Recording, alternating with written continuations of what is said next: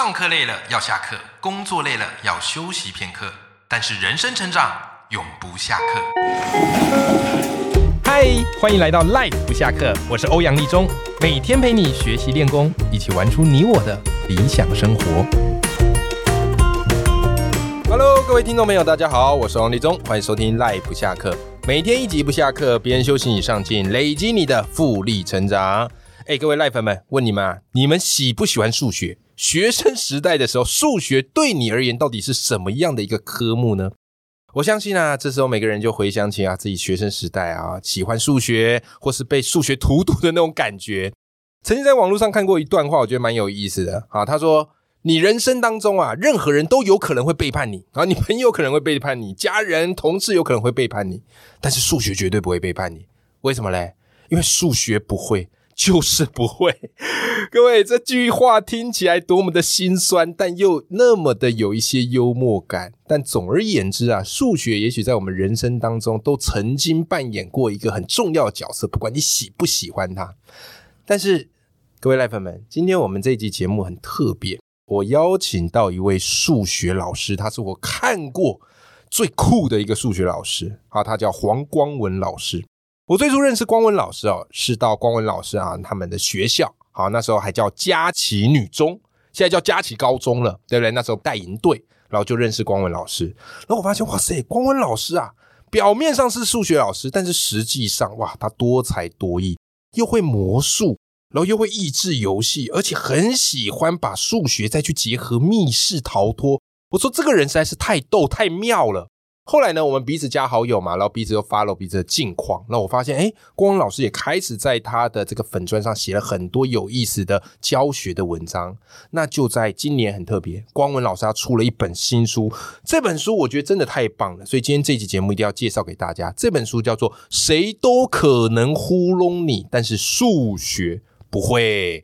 好，所以今天这期节目我们邀请到这本书的作者光文老师。 Hello 光文。 Hello 各位赖粉们大家好，刚刚听到有一点沉醉了，因为每次都是这样子固定会收听，然后就觉得那我再收听，忘记说我现在已经在现场了。那个以为你还在开车。对，都在开车收听的。对 OK 好，所以有那种很熟悉的感觉。对，光文老师，恭喜你出这本书了。谢谢。这是你的算是人生第一本书，对不对？对，没有错，第一本。那太好了，我们今天有很多的内容可以从这本书来挖宝。那像光文你自己当数学老师哦，我发现数学老师都有个宿命，对，我觉得这个应该是主科老师都有的宿命，就是我们很容易被人家问说，哎呀老师啊，我为什么要学什么科目啊，为什么要学什么科目啊。我相信你当数学老师一定会有学生问你，对，老师我为什么要学数学？对啊，我以后我只要会加减乘除就好啦，我就算不会三角函数哦，不会 log， 我的人生也还是可以过得很好啊。那当你被问这个问题的时候，你会怎么跟他解释？我发现你在这本书就有在解决这个问题，而且你的解释方式超有趣的，跟我们分享一下。如果说啦，我每次跟他讲说我是数学老师，最常收到的就是啊，我以前数学好烂哦。这句话类似的话，我如果听到一次收10块的话，我大概的话已经可以去买我自己的书，买榜，买到霸榜，好久这样子了然后为什么要学数学我听过一个我最喜欢的解释就是说，他说数学就像健身一样。立中你有在健身嘛？对不对？有，这几年有。你有在做重训，那有时候我们在举重训的时候，其实是不是为了哪天你被那么重的石头压到的时候，你可以有力气去把它推开？这个机会好像蛮难遇见的。对，这个机会很少。那如果这个机会很少，那你为什么还要花这么大的力气去健身去重训？这个问题我都没有想过。我当初会想健身就想说，哎呀，要找个教练，然后让我有一个维持固定运动的习惯，然后感觉体态也会比较好看。对，体态会比较好看，然后固定运动。其实你在健身的时候，你是在训练你的肌肉，是。那你的肌肉强壮了，你在做其他的事情，其他的运动或其他的挑战，你比较不会受伤。你比较有余力去应付这些挑战。那数学其实就在训练你思考的那个逻辑，然后让你可以去应付这些挑战，这是一个很重要的。这我很有感，因为我现在2个小朋友嘛，一个4岁，一个2岁，然后小朋友越来越重，那我们家又是住公寓，没有电梯那一种，我们家又住4楼，你知道吗？所以有时候真的把小朋友扛上扛下，扛到真的那个肌肉都会酸。对，而且一个上来两个就会上来。对，然后真的有健身之后，肌肉可能会稍微比较强壮一点，抱起小朋友就觉得没那么吃力。所以数学也可以达到这样的一个效果，是不是？对，然后另外一个就是。我觉得数学哈，我在书中有讲过了哈。数学其实就是，立中您有戴过那个降噪耳机吗？你说像是那个 Apple 的那种降噪耳机？对，有，就是基本上会主动降噪。数学其实跟它是一样的，哦、它会主动的帮你降噪，因为其实现实中有好多的东西，它其实非常的复杂。那如果你要看现象，它会一直变，但是你必须要找到规律的时候，你不能看现象，你要看那个现象背后不动的规则。哦，好，所以像贝佐斯他有讲过一句话，我好像记得你在你的 podcast 有讲过，就是说，很多人都会问我未来的10年，世界会怎么变，我要怎么应付？是，可是呢，从来没有人去问我未来10年什么是不会变的，那是比较重要的。对，我们数学关注的是这样子。OK， 各位赖粉们，你有没有发现一件事？我就是为什么那么喜欢光文老师他的文章，原因是这样啊，就是我以前一直认为数学老师就是开口闭口都是公式啊，然后就这样背这个公式，然后推导这个公式啊，他们的沟通语言是数学，是数字。可是我发现光文老师哦，如果这样形容他，我就觉得他真的是一个被数学耽误的人生哲理大师。那么因为数学是非常的抽象，可是从光文老师他的文字啊，然后他的表述，你会发现他很擅长用比喻，对不对？比方他跟你说数学就像降噪耳机，对不对？哦，数学就像在做重训，然后你一听就懂了。数学也许那个公式你永远不会懂，可是你这样一听就说，哎，对耶，有点意思耶。这之中是真的是有一些玄机在的，这就是我自己在读光文老师这本书啊，叫做谁都可能糊弄你，但是数学不会。对，数学就是一个直男，你知道吗？他不会糊弄你的，他有话直说的，有数据就直接放给你看的。那其实我觉得光文老师很特别的一点，就是我在读你的文字，我常常会有一种会心一笑，因为我过去跟你一样，我也是高中老师，对，所以我发现哇塞，我们遇到的学生的状况其实很像，对，对不对？那我觉得当国文老师比较吃香的一点，就是我们国文老师有很多的话或是金句可以说，绕啊。可是数学老师我就说，哎呦，数学老师要跟学生讲人生道理会怎么讲？这就是我很纳闷的哦。然后你的书里就提到一个很有意思啊，就是说你表面上讲的是数学，可是其实你背后都常常用数学跟孩子讲一些人生的道理。比方啊，现在我发现这个世代啊，有时候在网络上流行一些词，因为生活不容易嘛，对不对啊？物价越来越高嘛，工作越来越不好找嘛，啊，所以难免嘛，在网络上就会有人说：“哎呀，我就烂，对不对啊？”那个很经典的梗图啊，或者说：“哎呀，躺平，那么辛苦干什么嘞？”是不是？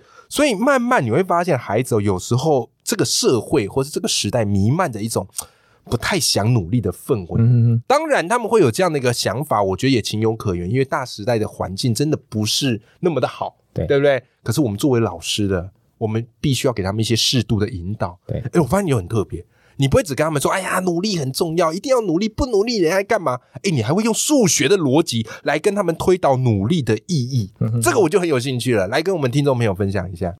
其实我觉得有时候学生会去质疑，第一个他会去质疑说，为什么大家都要假装努力？会对，就是说，大家都要装个乖小，要假装努力。然后我会去跟他讲说，基本上我们数学有教过函数，那其实他们会觉得函数是一个考试的一个知识点，对。但是其实现实生活中到处都是函数。哎呀，我们这个已经离函数有一段距离，帮我们赖粉们复习一下什么叫做函数。函数就是说它函数其实很像是一个机器，它就是一个关系，就一个 x 进去就会一个 y 出来，会对应出一个对一个 y 出来。其实我们的思考很多的时候，模型都是一个函数。像你看到有时候我们讲到男生就想到活泼好动，然后我们讲到女生就想要到文静，这也是一种函数。对，这就是一种函数，刻板印象就是一种函数。大部分的东西都是函数。是。然后像我在书中的话跟他讲，学生在问我这样子的问题的时候，我是跟他讲说用一个借助你们国文的一个例子，就是赵文婉那个例子。对，阿庄子跟他讲，因为他很喜欢看人家击剑，对不对？对，然后他就跟他讲说，剑有分三种，对啊、哦，一种叫天子剑，一种叫诸侯剑，一种叫平民的剑。对，哦、对啊，然后如果你今天是可以拿起天子剑，你却去用平民剑的话，那基本上是很可惜的。嗯，然后。我会透过类似像这样的东西去跟他讲说，其实有时候我们要求你们努力，其实很多时候是因为我们觉得你是可以去拿起更好的剑，是那这样子是因为我们为什么没有办法放任你们，其实是因为可惜。是，那再补充一点就是说，其实很多时候齁，我觉得现在的孩子有一个很重要的一个迷思，就是就像成语常常讲一分耕耘一分收获。对，所以很多时候孩子会用一种比较线性的思维去看待这个世界。是，他会觉得说哦，一分耕耘一分收获，所以我今天我一分耕耘下去，我就要看到一分收获。可是立中我们都知道说，其实人生比较像是一个指数型的，好，有没有？前面一大段都是平的，也就是可能一开始你是一分努力，然后只换来 0.1 的收获，对，没有错，嘿，对不对？可是你要持续日积月累，等到某一个时刻，可能是你一分努力可以得10倍收获，对，没有错，哦，就是就是那个正向循环的话，如果起来的话，那爆发点就会出来，没错，对。但很多人他是等不到那个爆发点的，对，其实他放弃的时候是已经很离爆发点很近了，对，所以说，我很喜欢跟学生像毕业必测的话，喜欢留你那一句话，对，哪一句你知道？人生最大的遗憾就是我本可以，对，没有错，我超喜欢这句的，哇，整个血都沸腾起来了哈。其实你知道，我很喜欢数学，虽然我数学不太好，就是因为我发现，其实，在国文当中，很多金句跟格言，它都像是滤镜、美肌软体，对不对？可是只有数学，我觉得它是真理。而且是可以证明的出来的底层逻辑，对，它就是一种人生的底层逻辑。但是很多时候我们必须要把这个东西弄得通透。那我自己在读光文你的书，我觉得最棒就是你完全写出那种我最想要看到的那种人生励志书，你知道吗？因为我读过很多励志书，然后我就觉得励志书写都很棒啊，只是他们这些东西呢，其实大部分都属于一种主观的意识。可是你有数学的背景，所以你可以用数学的逻辑去推导说，为什么你努力到这个时刻就可以提高成功的机会？我觉得是非常非常享受的。但是呢，我在读完这本书，我也可想而知，我觉得你在写这本书是不容易的，是不容易的，因为市面上很少有这样类型的书，用数学来谈人生的启发。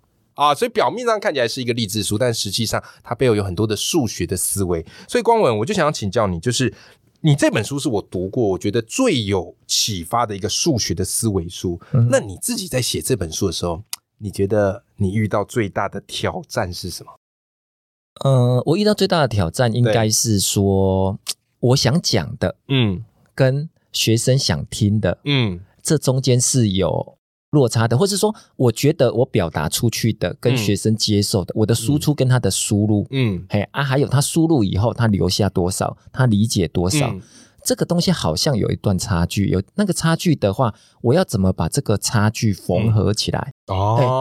不是搭桥哦，搭桥就只能固定走那一条路，没错。我想要把那个缝隙这两个缝合，对。然后我一直在找一个东西，那后来我发现有一个，你的故事学还有那个龙泽老师三分钟说18万个故事，是好 OK。那我觉得说都是一个很好的媒介，我就是说应该说道理有用，但过程我必须要让它有感，也就是说我不是因为它有用就强迫它一定要听，对，而是我能不能用更有感的方式、更情境或是更有连结的方式去让它体会到，然后自然的接受到某些我想要讲的。所以很多时候我用故事，用我发生的事情去转述我想跟他们讲的数学原理这样子。其实我跟你讲，这个就是老师的职业病。这就是好老师的职业病。为什么？因为平常当老师我们都在想怎么样把一个很复杂的概念讲到让学生懂，所以当老师成为作家，我觉得这是读者的福气，你知道吗？